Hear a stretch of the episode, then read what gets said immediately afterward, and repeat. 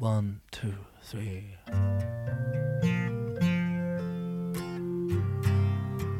It's been a long, long, long time. הקלישאה אומרת שבתי הקברות מלאים באנשים שלא היה להם תחליף. כך הם חשבו לפחות. למרות שכל אחד מאיתנו משוכנע שהוא יחיד במינו ושכל אחד מילדיו הוא אירוע חד פעמי בתולדות העמים, מאז ומתמיד אנשים הצטרפו ועזבו מקומות עבודה בלי שהעסק התמוטט, נשיאים ומלכים מונו ואחר כך הוחלפו בלי שהמדינה הפסיקה להתקיים, ואהובים נולדו ונפטרו והחיים המשיכו בשלהם כאילו כלום לא קרה. ובכל זאת, אפשר לציין קומץ, רק קומץ של אנשים שהיו בבחינת אירוע חד פעמי ששינו ללא היכר את פני ההיסטוריה. כך, רק מדען אחד חד פעמי עם שיער פרוע היה מסוגל להגות את תורת היחסות הכללית, ורק רודן אחד חד פעמי עם שפם קטן היה מסוגל להוביל השמדה המונית של עמים שהוא חשב שמשתייכים לגזע נחות. ורק אישה שחורה אחת, חד פעמית, התיישבה על ספסל המיועד ללבנים באוטובוס וחוללה מהפכה לשוויון. אבל כמה מקרים אתם מכירים שבהם ישות אחת, סתם נגיד להקה משנות ה-60, עברה מטמורפוזה כך שהייתה להקה חד פעמית אחת לפני ולהקה חד פעמית אחרת אחרי, אבל שונה. מה, אתם לא יודעים על מה אני מדבר? אין דבר, כי בדיוק על אחת כזו נדבר היום.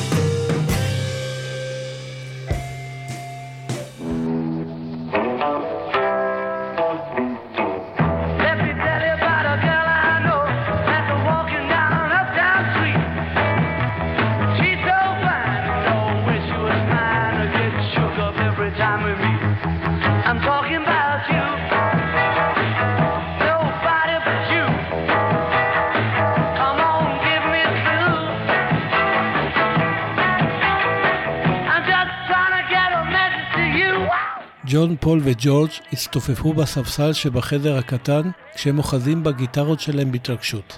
ורינגו ישב על כיסא צדדי ותופף במקלות על השולחן שבמרכז החדר. כולם מצצו עוד כמה שחטות מהסיגריות שלהם אחרי שסיימו את קרחי הבייקון ורוקנו את בקבוקי הפפסי שהביאה להם קודם המלצרית במזנון. בפנים היה אפוף עשן ולוהט, למרות שבחוץ היה מאוד קר והגשם טפטף, דבר שבשגרה בתחילת חודש נובמבר. בוב וולר, הדי-ג'יי של המועדון, אמר להם לפני כמה דקות להמתין עוד קצת, עד שיגיע עוד קהל וירד את 18 המדרגות אל תוך מועדון הקאברן, יזמין קערות מרק או כריכי בייקון, יחד עם בקבוקי פפסי, ויתיישב על הכיסאות המסודרים שורות שורות מול הבמה הקטנה. ג'ון, פול וג'ורג' לא היו רגועים. הם היו בהתרגשות לפני הופעת הצהריים הזו בקאברן, וזה היה מוזר, הרי הם שואלי הופעות ותיקים, במיוחד אחרי ההופעות הארוכות והאינטנסיביות שקיימו במועדונים הקשוחים של רוב הזימה של המבורג, ערב-ערב במשך חודשים ארוכים. ואחרי אינספור הופעות שקיימו בשכונות האלימות של ליברפול וסביבותיה. דווקא הופעת הצהריים בקאברן הייתה בשבילם כמו טיול בפארק, מדובר בהופעה מול קהל של חנונים, רובם פקידים ומוכרים, שיצאו להפסקת הצהריים מהמשרדים והחנויות שבמרכז העיר. אז למה הם בכלל מתרגשים? משום שזו תהיה הפעם הראשונה שהם יופיעו עם המתופף הזה, רינגו סטאר, מול קהל. פיט בסט, המתופף הקבוע שלהם, הודיע להם אתמול בלילה שהוא לא מרגיש טוב, ומזל שרינגו היה פנוי כדי להחליף אותו. ג'ון, פול וג'ורג' עדיין זכרו את הימים שבהם החליפו מתופפים כמעט כמו גרביים, עד שהצטרף אליהם פיט בסט, ותמיד בהופעה הראשונה עם מתופף חדש, משהו לא הלך בדיוק כמו שצריך. עכשיו, כאשר בעוד חודשיים מתפרסם סקר המעריצים הראשון של עיתון המוזיקה מרזיביט, הם חששו שמשהו ישתבש גם הפעם, והמוניטין שלהם ייפגע ואיתו גם הסיכויים להגיע למקום הראשון שכל כך רצו. אבל בינינו, ואל תגלו להם בינתיים כלום, הם יגיעו לשם, לפני להקות מצוינות אחרות כמו ג'רי and the Pacemakers, The Remo 4 ורורי and the Hurricanes, הלהקה של רינגו, שתגיע למקום הרביעי בלבד. אבל האמת שלא הייתה להם ממש סיבה להתרגשות, משום שזו לא הולכת להיות הפעם הראשונה שהם ינגנו עם רינגו. אמנם אף פעם זה לא היה מול קהל, אבל הם ניגנו ביחד בג'מים שעשו עם הלהקה שלו, אחרי שהקהל הלך הביתה במועדון הקייזקלר בהמבורג, כששתי הלהקות הופיעו שם. הם גם ניגנו עם רינגו בהקלטה חובבנית שלא יצא ממנה כלום ושנערכה לפני שנה באולפן מול תחנת הרכבת של המבורג. הם גם הכירו טוב את רינגו שהיה בחור נחמד, עם חוש הומור, נוח וזורם. הם בילו הרבה ביחד בבית של רורי סטורם, מנהיג הלהקה של רינגו, בשעות הלילה המאוחרות אחרי ההופעות. כך הפכו ג'וש ורינגו לחברים טובים, ופול ואייריס קלדוול, אחותו של רורי, לזוג. דבר שזיכה אותה בתואר האישה היחידה שהייתה בת זוג של שני חברים בלהקת הביטלס. זה אחרי שבגיל 13 יצאה עם ג'ורג' בן ה-14, שהיה בן הזוג הראשון שלה. בעוד שנה אייריס תהיה בת 17, ופול יראה אותה עומדת שם.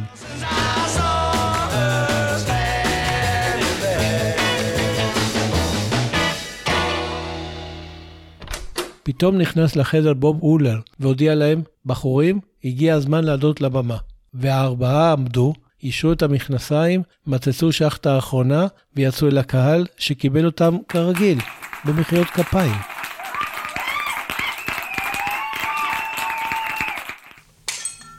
Paul's broken at last, broken at last, Paul's broken at last, at last, at last, he's broke today.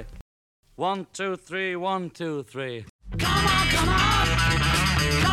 שלום, אתם מאזינות ומאזינים לפרק השמיני, ואני לא מאמין שאני אומר את זה, של הפודקאסט לביטלס יש משהו להסתיר.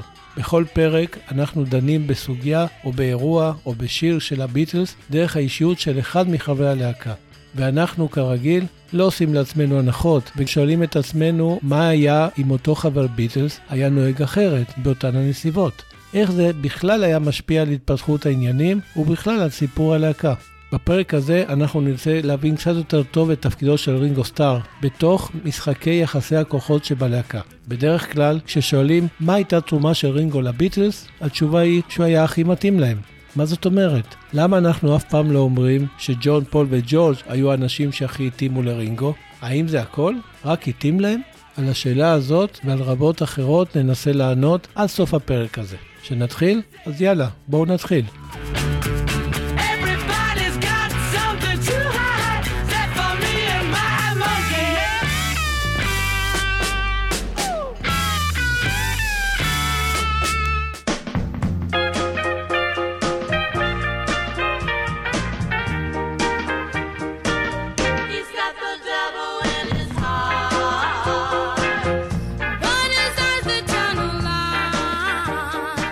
קודם, מה קרה באותה הופעה ראשונה של רינגו עם הביטלס מול קהל במועדון הקאברן? מה כבר חשבתם? היא עברה לגמרי בשלום, חוץ מקצת קריאות מהקהל איפה פיט. ועוד אחר כך התבקש רינגו על ידי ג'ון פול וג'ורג' להחליף את פיט בסט בארבע הזדמנויות נוספות. בשלוש מהן בתור ממלא מקום זמני כשהיה פיט חולה, ובפעם הרביעית כמחליף קבוע אחרי שסולק מלהקה, כתשעה חודשים אחרי אותה הופעה ראשונה.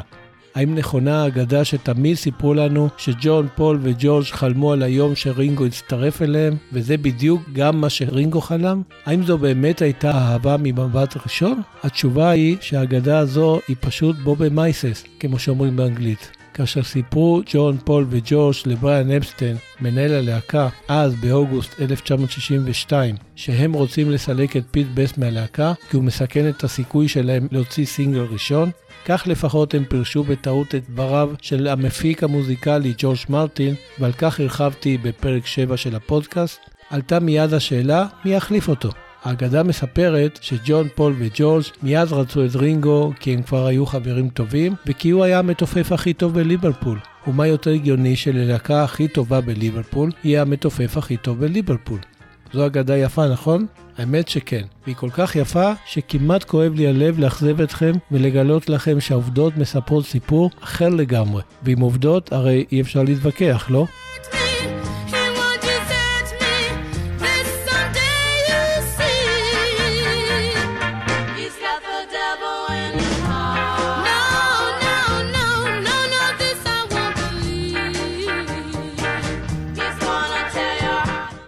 מה שקרה הוא שג'ון, פול וג'ורג' בכלל לא שקלו את האופציה של רינגו. לא כאופציה ראשונה, וגם לא כאופציה שנייה, וגם לא כאופציה שלישית.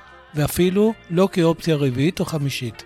שמו של רינגו עלה כאופציה אחרונה, אחרי שכל הקודמות לא צלחו. ומסתבר שגם רינגו בכלל לא רצה לעבור ללהקת הביטלס, אלא ללהקה אחרת. אז מה באמת קרה שם? הסיפור שאני הולך לספר עכשיו נשמע כמעט דמיוני. ממש סיפור בלשי, אפילו כמו משימה בלתי אפשרית.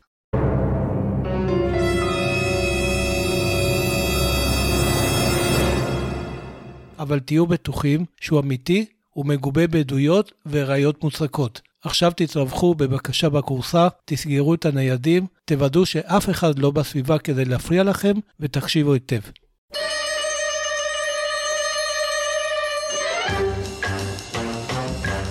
אחרי שעלתה השאלה מי יחליף את פיט בסט, הזכיר להם בריאן שהם צריכים למצוא מחליף די מהר, כי בעוד מספר שבועות יגיע צוות צילום של רשת הטלוויזיה גרנדה TV לליברפול, כדי לצלם אותם במועדון הקאברן. כדאי שעד אז יישב על כיסא המתופף, החבר החדש בלהקת הביטלס. הצילומים האלה היו להם מאוד חשובים, כי זאת תהיה למעשה ההופעה הראשונה שלהם בטלוויזיה. בנוסף, כולם היו מודעים לכך שזמן לא רב לאחר מכן הם צריכים להתייצב באולפני EMI בלונדון, שם יחליט ג'ורג' מרטין איזה שירים הם יקליטו לסינגל הראשון שלהם, אם בכלל יסכים ללכת על זה. כדאי שהם יתייצבו באולפן כבר עם המתופף החדש.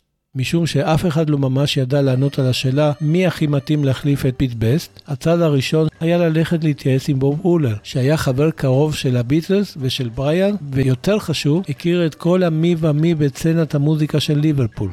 כפי שוולר עצמו סיפר, בהתחלה עלו שני שמות של מתופפים מאוד ידועים בסצנת המוזיקה של ליברפול, כאופציות רציניות. אחד היה בחור בשם טרוור מורייס מלהקת Faron's Flamingos, והשני בחור בשם ביל באק מלהקת Dale and the Jaywalkers. אבל כמו שהשמות הללו עלו, כך הם ירדו, בלי שאפילו פנו אליהם.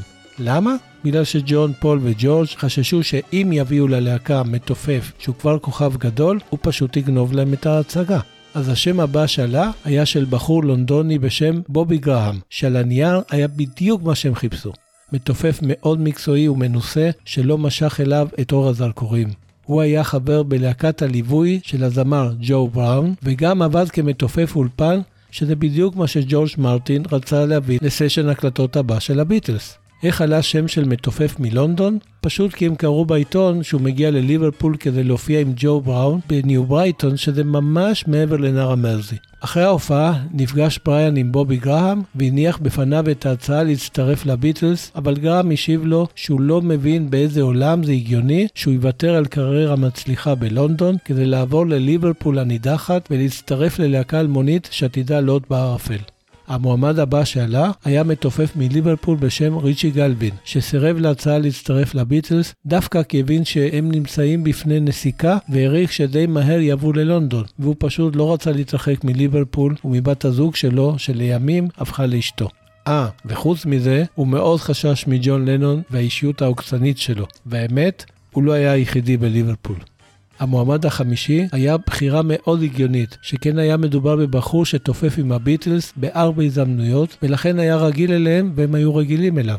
מדובר בג'וני האצ'ינסון מלהקת The Big Three, שניגן איתם לפני למעלה משנתיים בכמה שירים כשהם עוד נקראו ה Silver Beatles, ובשנתיים האחרונות החליף גם הוא, כמו רינגו, את פיט בסט בשלוש הזדמנויות שבהן הוא לא יכול היה להופיע.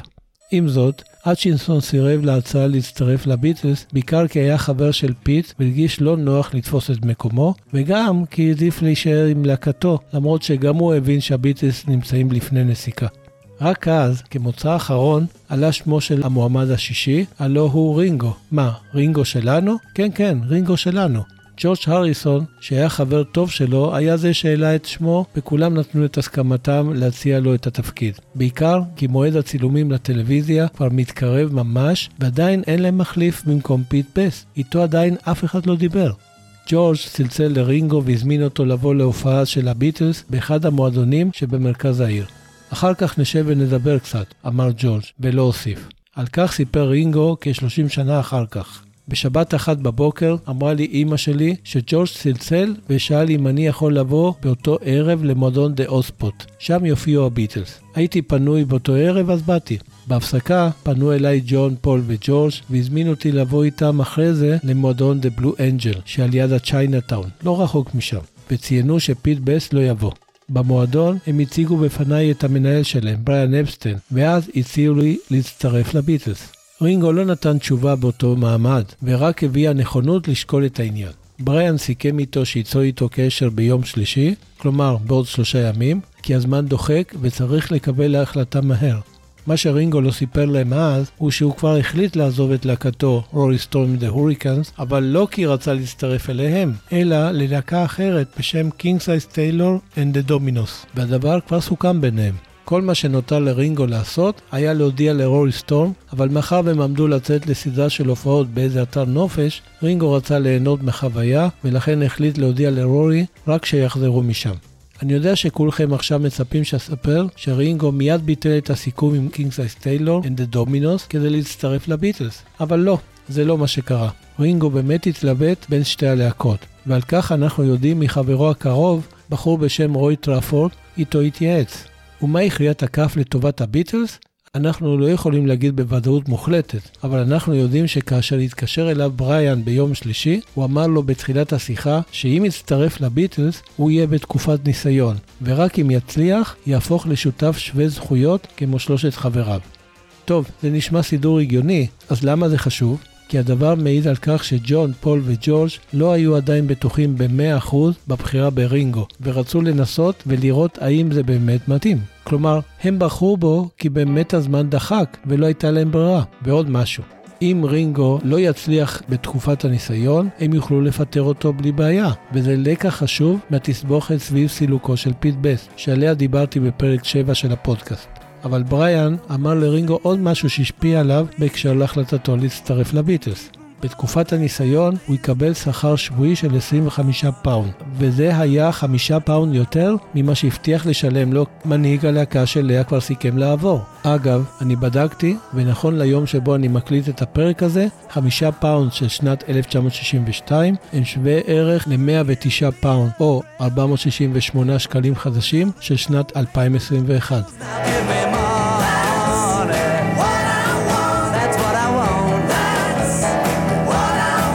האם זה מה שהכריע את הכף? האם בחר רינגו סטאר להצטרף ללהקת הביטלס בשביל חמישה פאונד בשבוע? האם כסף זה היה כל העניין? האם היה בחור כזה greedy? שאלות מצוינות שאין עליהן תשובה ואני מעדיף להשאיר אותן פתוחות.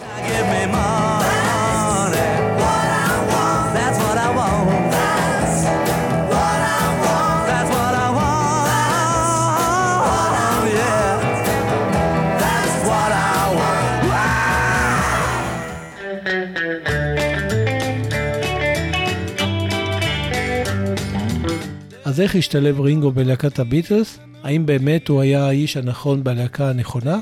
בשורה התחתונה כן, ואתם לא מבינים עד כמה. מה זאת אומרת? הנה התשובה. כבר מההתחלה הייתה השתלבות של רינגו בתוך להקת הביטלס מאוד מוצלחת, הן מבחינה מוזיקלית והן מבחינה חברתית. ואני רוצה להסביר את שני האלמנטים הללו כי זה מאוד חשוב. מבחינה מוזיקלית, די מההתחלה התגלה רינגו כמתופף שידע משהו שפיט בסט, כמו מתופפים רבים אחרים, לא ידע. הוא ידע לתפקד היטב גם בהופעות, וזו לא הייתה הפתעה גדולה, כי גם רינגו היה שועל הופעות ותיק, אבל גם בהקלטות, וזה כבר לא היה דבר מובן מאליו. למה? כמו שסיפרתי בפרק הקודם, כי אפילו מתופפים מקצועיים ומנוסים ממנו התקשו לתפקד היטב באולפני הקלטות, כי שם הם לכודים בין מחיצות אקוסטיות שלא מאפשרות להם לשמור על קשר עם חברי הלהקה, וזה מאוד מקשה עליהם לנגן ביחד. כדי להתגבר על הבעיה, היה מקובל להביא להקלטות מתופף אולפן, ועל כל זה הרחבתי כאמור בפרק 7 של הפודקאסט. ובכל זאת, למרות שרינגו היה מתופף חסר כל ניסיון בעולם ההקלטות, הוא הצליח לתפקד באולפן עד כדי כך טוב, שאחרי ניסיון אחד השתכנע ג'ורג' מרטין שאין עוד צורך להביא במקומו מתופף אולפן מקצועי. ומעבר לכך, רינגו התגלה במהלך הקריירה שלו עם הביטלס כמתופף מחונן, ודי בלהקשיב לביצועים יוצאי הדופן והחדשנים שלו בשירים כמו Rain, She Said She Said, Strawberry Fields Forever, Tell Me Why, Act Naturally, A Day in the Life, Something, Here Comes the Sun, Come Together, והרשימה עוד ארוכה ארוכה. בהקשר הזה, אחד הדברים המפתיעים הוא רתיעתו של רינגו לבצע קטעי סולו של תופים, וכאשר סוף סוף השתכנע לעשות אחד כזה, ובאופן חד פעמי, עבור השיר The End, הוא בחר לא ליצור משהו חדשני וייחודי משלו, אלא דווקא לחקות כמעט אחד לאחד את קטע הסולו התופים שבשיר אינה גדה דוידה, של להקת איירון בטרפליי, שיצא שנה קודם לכן. ומי שלא מכיר, הנה הקטע מתוך אינה גדה דוידה.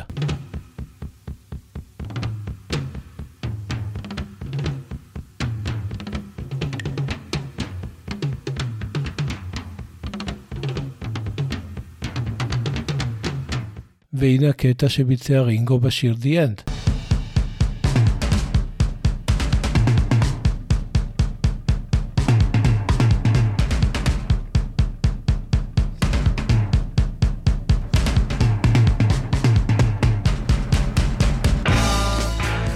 אבל האלמנט השני שהביא רינגו ללהקת הביטלס היה הרבה יותר חשוב, הוא היה באמת הנשק הסודי של רינגו.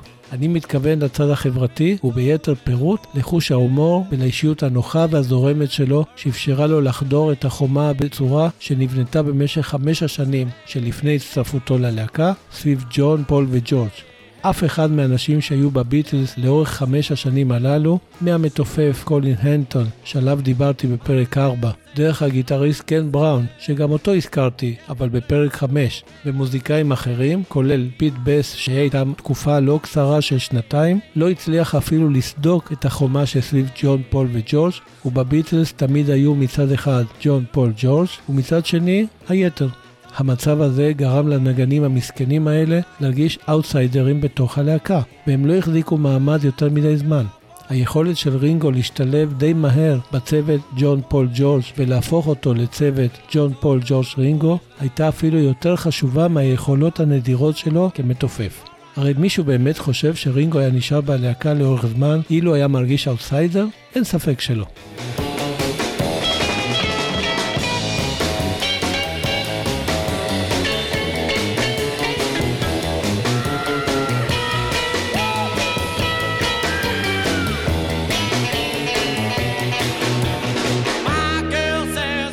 אחד הסממנים הבולטים לכך שרינגו הפך די מהר לעוד אחד מהצוות היה הרצון של ג'ון ופול לחפות על החולשה שלו כזמר וכמלחין ולדאוג לכך שכמעט בכל אלבום, כבר מהאלבום הראשון, Please Please Me, יהיה שיר שהוא יבצע.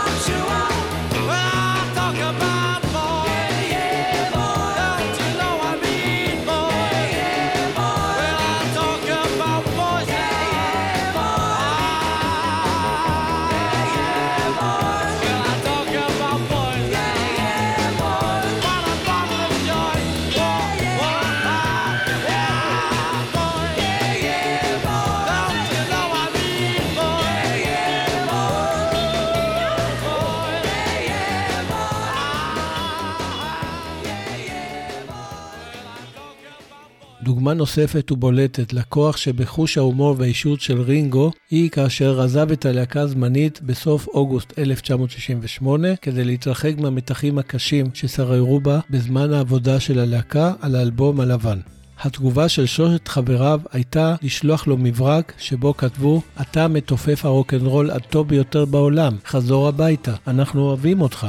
הם גם ייצרו את מערכת התופים שלו שבאולפן בהרים של פרחים. רק שיחזור, וזה הצליח. לעומת זאת, כאשר עזב ג'ורג' הריסון זמנית את הלהקה כחמישה חודשים מאוחר יותר, בזמן שהם עבדו על הפרויקט Get Back, וזה היה משום שהפעם הוא זה שהרגיש אאוטסיידר ולא שייך לצוות, כל מה שהיה לג'ון להגיד היה, אם ג'ורג' לא חוזר עד לשבוע הבא, נבקש מאריק קלפטון לנגן במקומו. אגב, לפי דיווח של העיתון דיילי מייל, מתחילת אוקטובר 2021, אפשר לשמוע את ג'ון אומר את זה בסרט Get Back של פיטר ג'קסון, שייצא או יצא, תלוי מתי אתם מאזינים לפרק הזה, בסוף חודש נובמבר. ג'ורג' חזר ללהקה אחרי שבוע, וכדי להרגיש בטוח בקרב חבריו, הוא הביא איתו את הקלידן בילי פרסטון. ואגב, שום פרח לא חיכה לו באולפן. רק פעם אחת לא הצליח חוש ההומור והאישיות של רינגו לעשות את העבודה, וזה היה בתחילת 1970, כאשר התנדב לקחת לביתו של פול מכתב שעליו חתמו ג'ון וג'ורג', ובו ביקשו שידחה את מועד הוצאת האלבום הסולו שלו, מקארטני, כדי שלא יהיה כל כך סמוך להוצאת האלבום Let It Be של הביטלס. רינגו ציפה שחוש ההומור והאישיות שלו יצליחו לרכך את ליבו של פול שהרגיש באותם ימים שהוא האאוטסיידר מול הצוות ג'ון ג'ורג' רינגו. ומה קרה כשהגיע רינגו עם המכתב לבית של פול? בואו נשמע את רינגו עצמו מספר על כך. ג'ון וג'ורג' כתבו לפול מכתב ואני חשבתי שזה לא יהיה נכון שאיזה שליח אלמוני יביא אותו, והתנדבתי לקחת אותו לבית שלו. לא הייתה לי כל סיבה לפחד ממנו וחשבתי שהכל יהיה בסדר. אבל פול כעס כל כך כשקרה שמבקשים ממנו לעכב את הוצאת האלבום שלו, שהוא צעק עליי ואמר לי לצאת מיד מהבית שלו. הוא פשוט השתגע מרוב כעס. הוא יצא משליטה, דחף את האצבע שלו לעבר הפנים שלי ואמר לי לצאת החוצה. לא האמנתי שזה קורה, בסך הכל הבאתי לו את המכתב.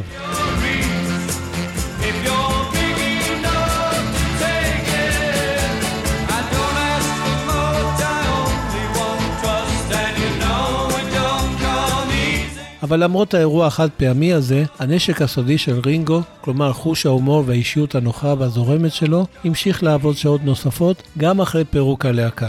ג'ון וג'ורג', ובמידה מסוימת גם פול, דאגו לקריירת הסולו של רינגו. חלקם כתבו עבורו שירים, חלקם ניגנו בחלק מהאלבומים שלו, וחלקם יצרו איתו שיתופי פעולה מוזיקליים. ועבור רינגו זה היה מאוד חשוב לקבל את הלא מעט עזרה מידידיו. What would you think if I sang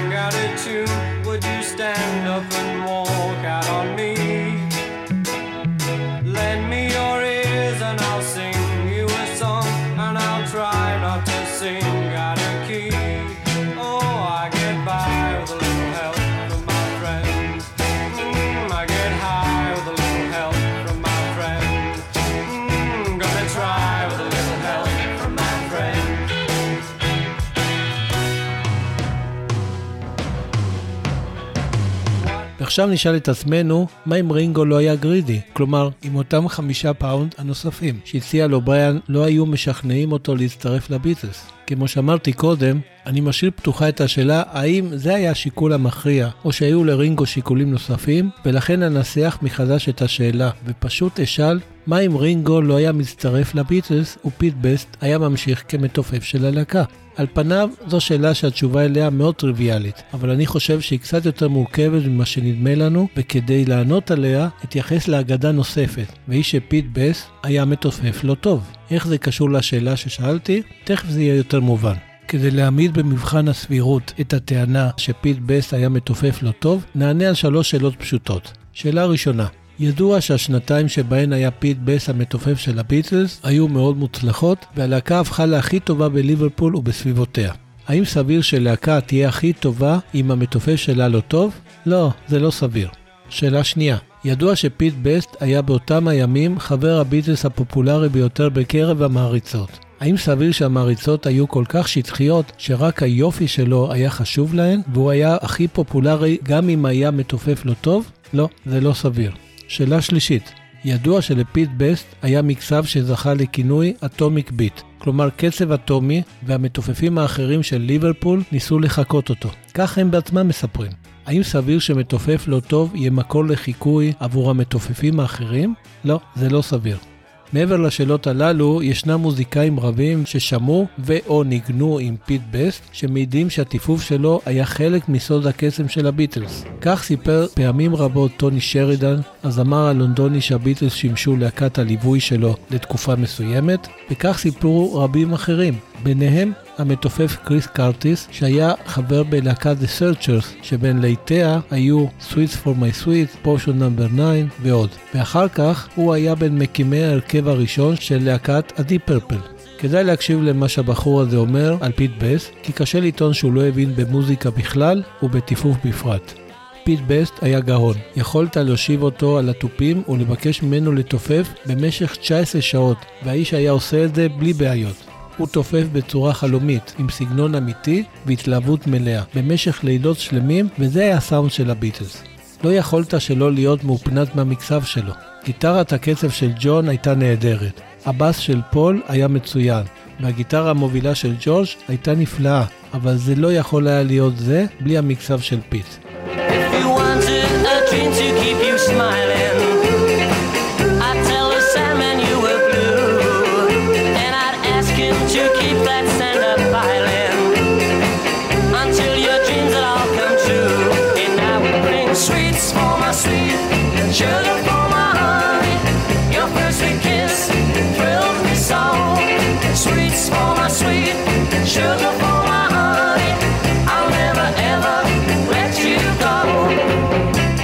יודע, אני יודע. חלקכם מרימים עכשיו את האצבע כדי לטעון שבהקלטות של האודישן שערכו הביטלס עבור חברת דקה, אפשר לשמוע שהביצועים של פיט בסט לא טובים, ואתם צודקים.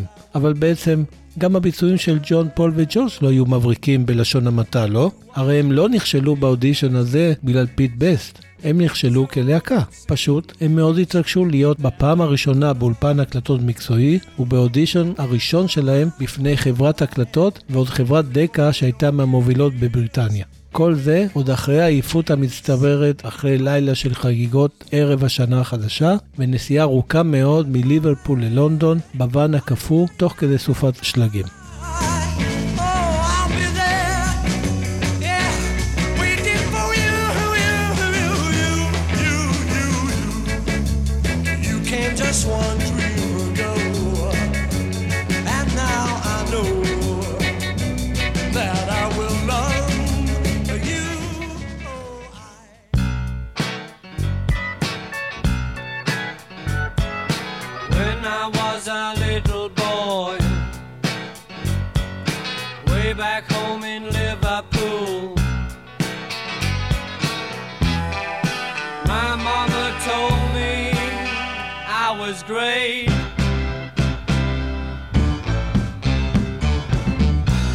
כל זה קשור לשאלה מה היה קורה אם רינגו לא היה מצטרף לביטלס ופיט בסט היה ממשיך כמתופף של הלהקה. זה קשור מאוד, וכדי להבין את זה, עלינו לשנות את הדרך שבה אנחנו רגילים להסתכל על להקת הביטלס. למעשה, היו שתי להקות מצוינות, אבל מאוד שונות זו מזו שקראו להן הביטלס. אחת הייתה להקת הרוקנרול המדהימה, שביצעה בעיקר קאברים מעולים, וחבריה היו ג'ון, פול, ג'ורג' ופיט, והאחרת הייתה להקת הפופ היותר ממעולה, שביצעה בעיקר חומרים מקוריים, חדשניים, יצירתיים ופורצי דרך, וחבריה היו ג'ון, פול, ג'ורג' ורינגו. להקת הרוקנרול הביטלס לא יכלה לבחור מתופף טוב יותר מפיט בסט, ולהקת הפופ הביטלס לא יכלה לבחור מתופף טוב יותר מרינגו סטאר. פיט בסט היה מתופף בעל מקצב רוקיסטי עוצמתי, ורינגו סטאר היה מתופף יצירתי שידע להמציא מקצבים חדשניים וייחודיים שהתאימו ככפפה ליד למוזיקה החדשנית והייחודית שיצרה הלהקה. עכשיו נחזור לשאלה, מה היה קורה אם רינגו לא היה מצטרף לביטלס ופיט בסט היה ממשיך כמתופף של הלהקה? והתשובה אליה מובנת מאליה. מה שהיה קורה הוא שלהקת הפופ הביטלס הייתה מפספסת את המתופף הטוב ביותר שיכול היה להיות לה. ומתופף זה דבר חשוב מאוד בלהקה.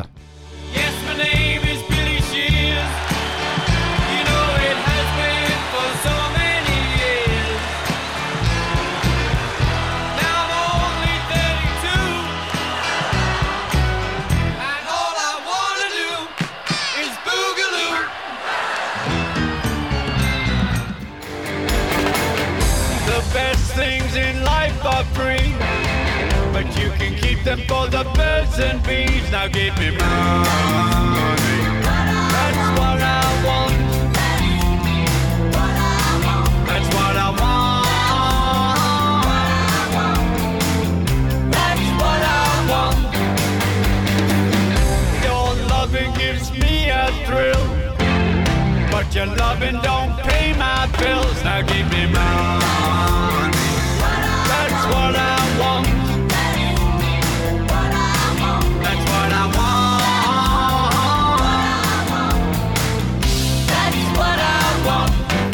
ולפני שנשמע את השיר שבחרתי לסיים איתו את הפרק הזה, אני רוצה להזמין אתכם לבקר באתר האינטרנט שלי, האמת מאחורי הביטלס, האתר לשימור מורשת הביטלס בישראל. קל לזכור, www.beatles.org.il יש בו אזור VIP שאליו אפשר לגשת אם נרשמים לאתר בתהליך פשוט של כמעט קליק אחד. יש באתר מגוון רחב של חומרים מיוחדים ואיכותיים וממש שווה לבקר בו ביותר מפעם אחת.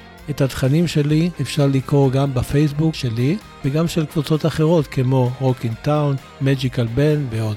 אז תודה רבה שהאזנתם והאזנתם לפודקאסט לביטלס יש משהו להסתיר. תמשיכו לכתוב לי ולספר לי מה דעתכם, ותרגישו חופשי להעיר לי ולהציע לי מה לשפר, וגם נושאים לפרקים עתידיים. קיבלתי הצעות לנושאים מדליקים, ואני מתכוון להקדיש להם פרקים בהמשך, ואחד מהם יהיה כבר בפרק הבא.